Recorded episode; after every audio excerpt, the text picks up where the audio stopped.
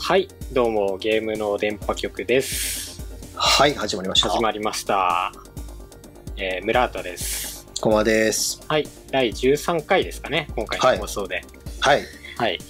まあ、今までね、いろいろゲームをやってきたかと、ゲームの紹介をやってきたかと思うんですけれども、うんえっとですね、今日はちょっと、あの、若干古いゲーム機のお話でもしようかなと思いまして、はいはい小はい、は間い。先生、あの、任天堂 DS 遊んだことありますかああ、古いと言ってもそれぐらいですはね。い、まあ、そのぐらいですね。はいはいあの、スーファミかと思いましたけど。 スワミの話もしましょうか、いずれ。そうですね。ああ、DS はけ語れねえんどだ、なはい。 DS は持ってましたよ。はい。ああ、いい自です分も。ね。はい。あの、は一番初代のやつから、はいはい。あの、DS、うんなんだっけなんか、名前忘れちゃあ、っなんた。か、まあ、いろいろ出てましたね。LL とか 3DS ライトみたいなやつとか。はい。はいはいはい、はい出てました。えー、まあ、3DS とかも出ましたし、うんそうですはい。ね。でですね、えっと、今日紹介するゲームがですね、まあ、私が、私もまあ DS のゲームいろいろ遊んできたんですけど、まあ、その中でも、なかなかこれ革新的だなと、DS 歴の中で一 番、そのなんでしょう、ビビッときたやつをちょっと紹介しようかなとは思いい。ましてですね、はい。タイトルがですね、あの、素晴らしきこの世界という、ああ、なんか、聞いたことありますね。はいはい何はい回も耳にはしてます。飲むティッシュですね。あ、そうですね。はい。ご存知のムティッシュなんですけども、は、はいい。はい。えっと、こちらがですね、スクエアエニックスから発売された2007年の、はい、DS 用のゲームとなっております。はい。はい。はい。 2007年、私が多分中学生ぐらいですかね。おおー、寝ればれますね。 バレちゃいますね。はい。はい。で、まあ多分当時発売直後に買った記憶があって、で、うんそれで遊んだ感じですね。ああ、はい。まあ、やっぱとはいはい。当時から遊びたいなって思ってたゲームあですかそうですね。なんかあの雑誌で見かけて、あの、まあ、スクエアエニックスのゲーム全般大好きなんですけはいど、うんうん、まあまあまあ、普通に面白そうだなと思って、これは買うしかないぞみたこいれな。は確かねと思って、おうん小遣いを貯めて、おーはい、握りしめて買いに行きましたね。はい。はい。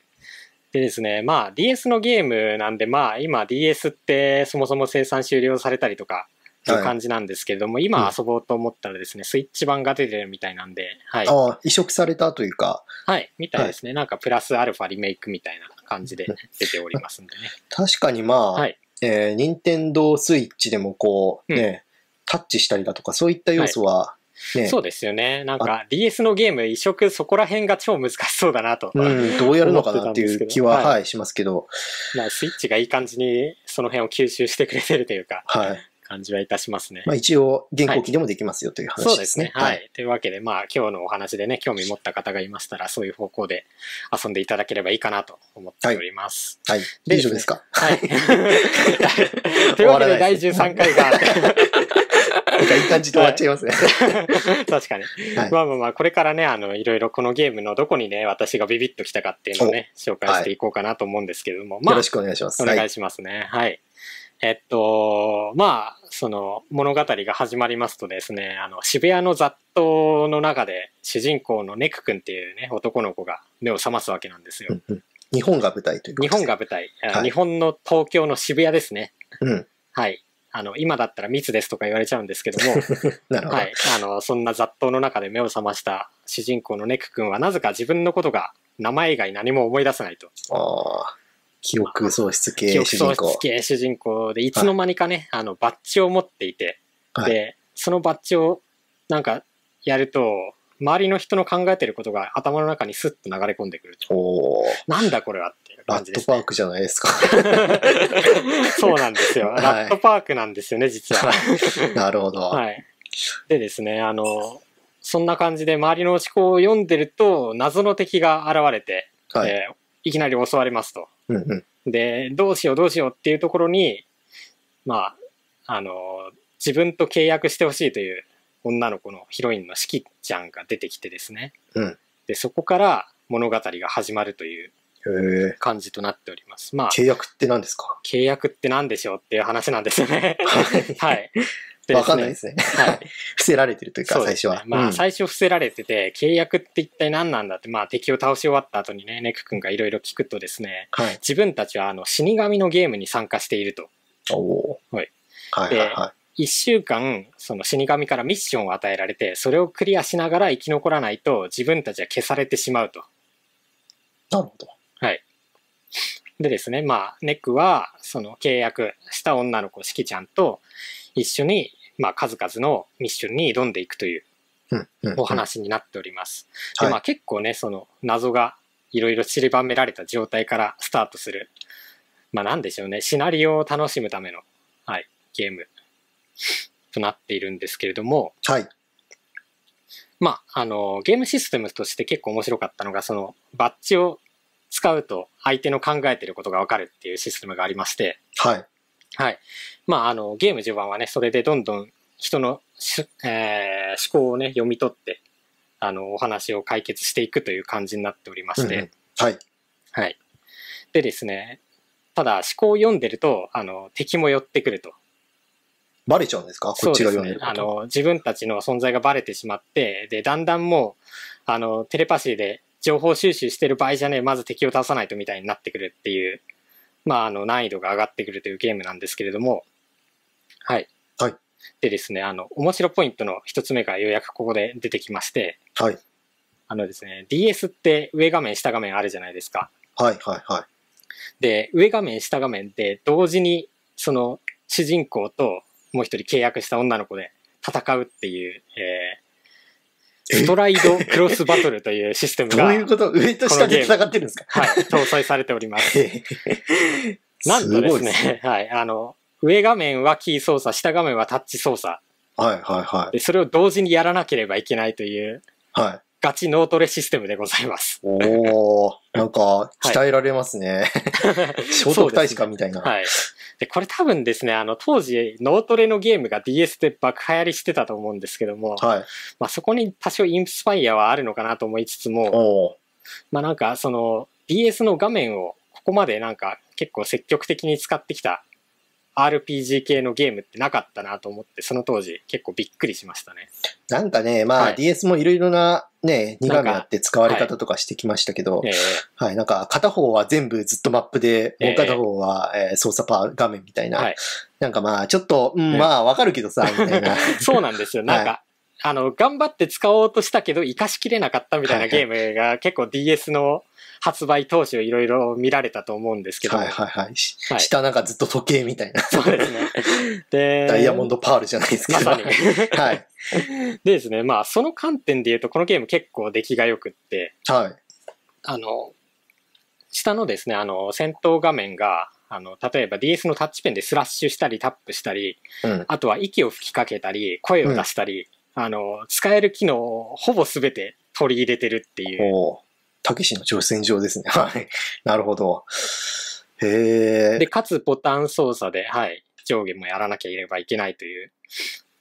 はいはい、はい。忙しいですね、じゃあ。忙しいんですけど、なんかこれがですね、うまくはまるとめちゃめちゃかっこいいんですよね。へえ。まあ、あの、ノムリッシュなんで、はい要はかっこいいんですよ、このゲームって、すべて が。まあ、ワープをしたりとかですね、はいはいあの、はいあー基本的に戦闘動作がめちゃめちゃスタイリッシュにできてて、はい。はい。で、これまた、あの、後でもうちょっと紹介しようかなと思うんですけど、曲がめちゃめちゃかっこいいっていうのがありましてね。うん、うん、うん。はいはい。なんか、その、よく単調になりがちな戦闘が全く飽きないっていうシステムになってます。はい。あの、これですね、詳しく知りたい方はですね、あの、素晴らしきこの世界 RTA で、あの、動画サイトを調べていただくとです ね、はいめちゃめちゃかっこいいスタイリッシュ戦闘を見せプするための動画みたいなのが、どなたかが投稿されてまして、へえはい。ちょっと気になる方はぜひ見てみてください。あうのん気持ちよくなれます。スタイリッシュはいアクションが売りというような。そうですね、もうなんか雰囲気がスタイリッシュでいいですね。あまあ、あのあ舞台が東京渋谷なので、はいそういうところがすごいポイントになってるんですけども。あということでですね、あの面白ポイントのその2が、このゲームあの、服装とバッジというものがございまして、はいはい。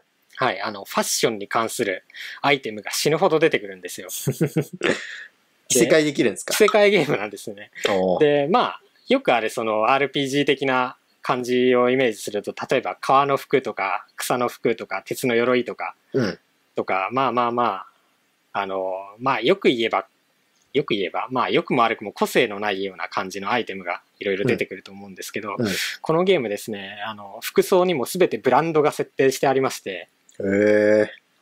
すごいですね、はいゲーム内ブランドっていゲうーのムが内ブランドですねなんか十何種類ぐらい存在してましてで、まあ、その装備をするのにも、あの、勇気っていうパラメーターがいるんですよ。服着るのに勇気が必要なんですかはい、服着るのに勇気が必要です。逆に言うと、あの、勇気さえあれば、主人公の男の子になんかフリフリの可愛い装備をさせたりとかもできますね。いいですね。なんかはいそのパラメータ感 はがい面白いですね。はい。そうですね。でですね、あの、最初にあの、死神のゲームでバッジが出てくるって言ったんですけど、まあ、あの、はい装備にバッジというものもございまして、で、これもなんか種類がめちゃめちゃあって、装備するバッジによって戦闘のスタイルが変わったりとか、うんうんうん。まあ、全体的にその、おしゃれ、ファッションをすることに対してめちゃめちゃこだわりがあるおゲームでございます。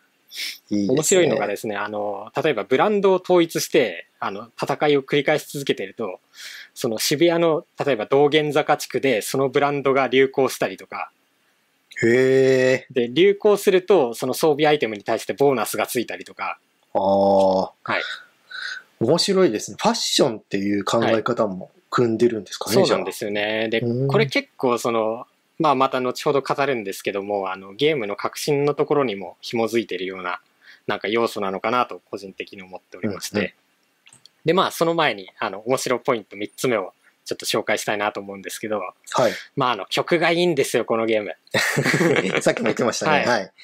あのーまあ、ディレクターのこだわりとしてですね、あの DS って当時、まあ、容量が言うてそんなになかった時代に、はい。あの、歌入りの曲を入れるために、ムービーを入れるのをキャンセルして、その分の容量を全部音楽に回して、 曲に特化させたというエピソードがあるぐらい、え BGM がかっこいい。まあ、全体的になんでしょう、クラブミュージックというか、ノリノリな感じで、ーはい。はい。まあ、あの、戦闘とか、まあ、戦闘じゃないとこでも、もう BGM かけっぱなしにして、あの、私も後半ミュージックプレイヤーと化してたような感じですね。 はい。はい。なんというか、ゲームの曲って、うんなんですかね、こう、役割としては、まあはい自分の中ではですけれども、はい。こうなんか、記憶に残すっていう役割がものすごい大きいかなと思うんですけれども、はい。まあ、例えばゲームをプレイし終わった後とかに、ちょっとゲームのね、思い出とかに浸るためになんかそのサントラ買って曲を聴いたりとかすると思うんですよ。はい。はい。なんかこう、なんかストーリーも確かにまあ頭の中には残るんですけれども、うん印象深かったポイントしか残らなかったりとかする。はいまあその一方うでん曲っていうのはなんかこうね、口ずさんだりとか、うんあとまあ頭の中で再生したりとかもできるので、なんかこう、なんですかね、その記憶に残りやすいっていう、うんうんまあそういったところがあるのかなと思いますね。うんはい。まあ、そうですね。はい音楽の要素があるとなんかカルト的なゲームになりやすくなるようなああ、なん気がかし、ますね、だから。それはあるかもしれないですね。はいなんか、このゲームの内容あんまり覚えてないんだけど、この BGM だけめっちゃ記憶に残ってそるうみそうたいな。、このゲームの音楽めっちゃいいんだよ、みたいな感じで、わかなんる。か音楽の話しかしない みたいな。はい。わかるわかるわかはるい、。はい。なんか、名作って大体音楽がいいんですよね。ああ、はいなんかシーンに合わせて適切な音楽つけられるっていうのは、なかなか演出としてもレベル高いような気がしてますね。いかに印象を与えるかっていうところで、うんまあ音楽の役割はかなり大きいのかなと、個人的には思ってます。うん確かに。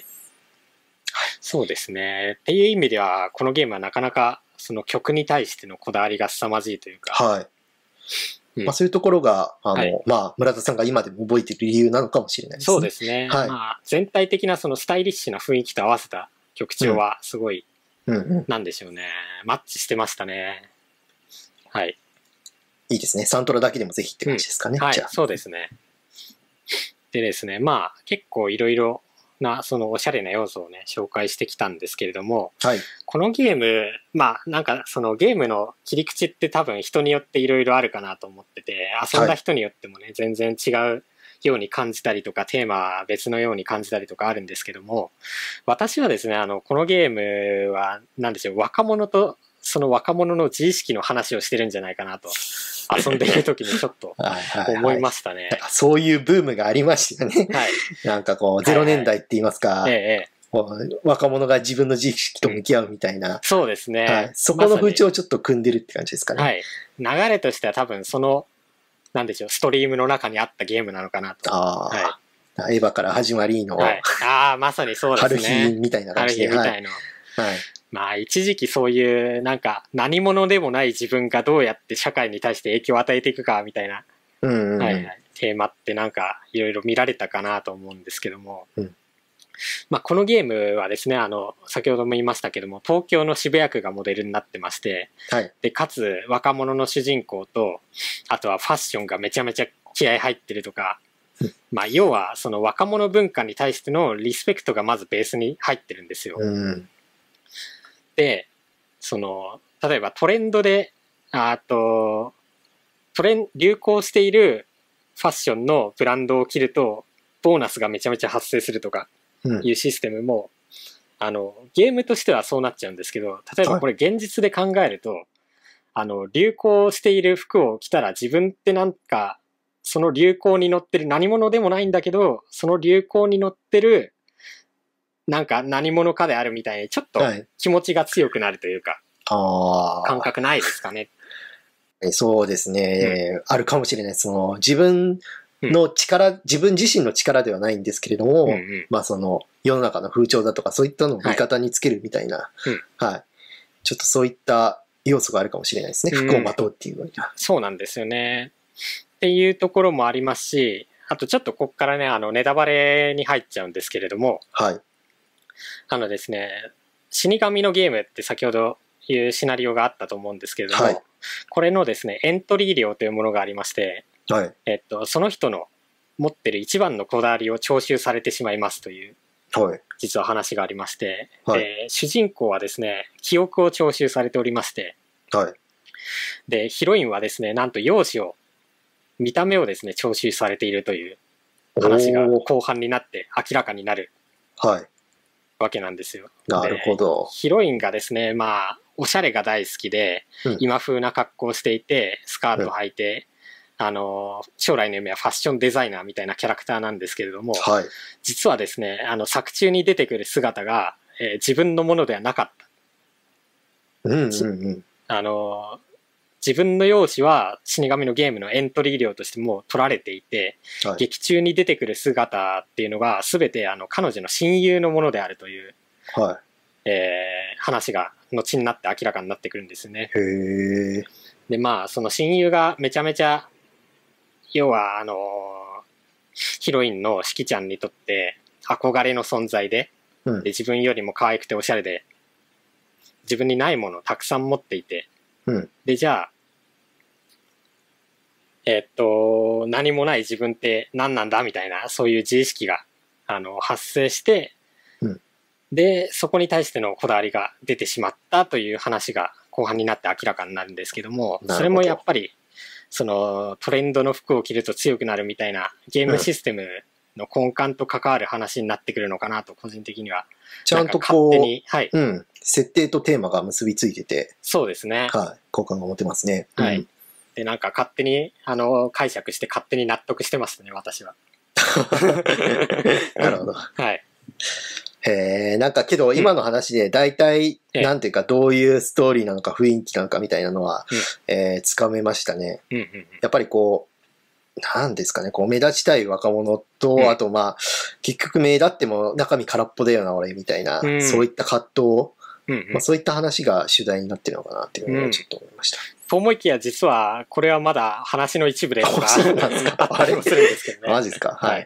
まだまだいっぱいあるわけまでだすね。まだ、そうですね。詳しくはね、あの、これから実はアニメ化とかするらしいので、おーあの、今回実は取り上げたという経う緯んもあるんですけれども、すごくないですかだって発売からもう何十年も経っもてうるわけですよね。 13年経ってるわけですよね。うん、ここに来てのアニメ化っていうのは、はいやはり、まあ、根強い人気があったというか、そうですね。可能性ありますね。はうんうんい、ノムリッシュ再評価の流れが、だからね、はい個人的にはちょっと楽しみにしてますね。はい絵柄とかも結構、なんでしょう、独特な感じで、アニメでもそういうのが保たれるのかなっていうのは割と気になるところではありますね。そうですね、昔の技術力ではアニメ化できなかったものが、はいはい。まあ、掘り起こされて今最近ねう、んアニメ化されるみたいな、まあ、ドロヘドロとかもそうでしたけれどうんも、確かに。はい、結構そういう拾われ方はするので、はいはい、ちょっと今回もね、期待ですね、これうんはうん。うん楽しみですね。はい、まあ、どこまでを、その、なんでしょう、アニメとして落とし込むのかっていうのは気になりますけどね。やっぱり、その、ゲームとして、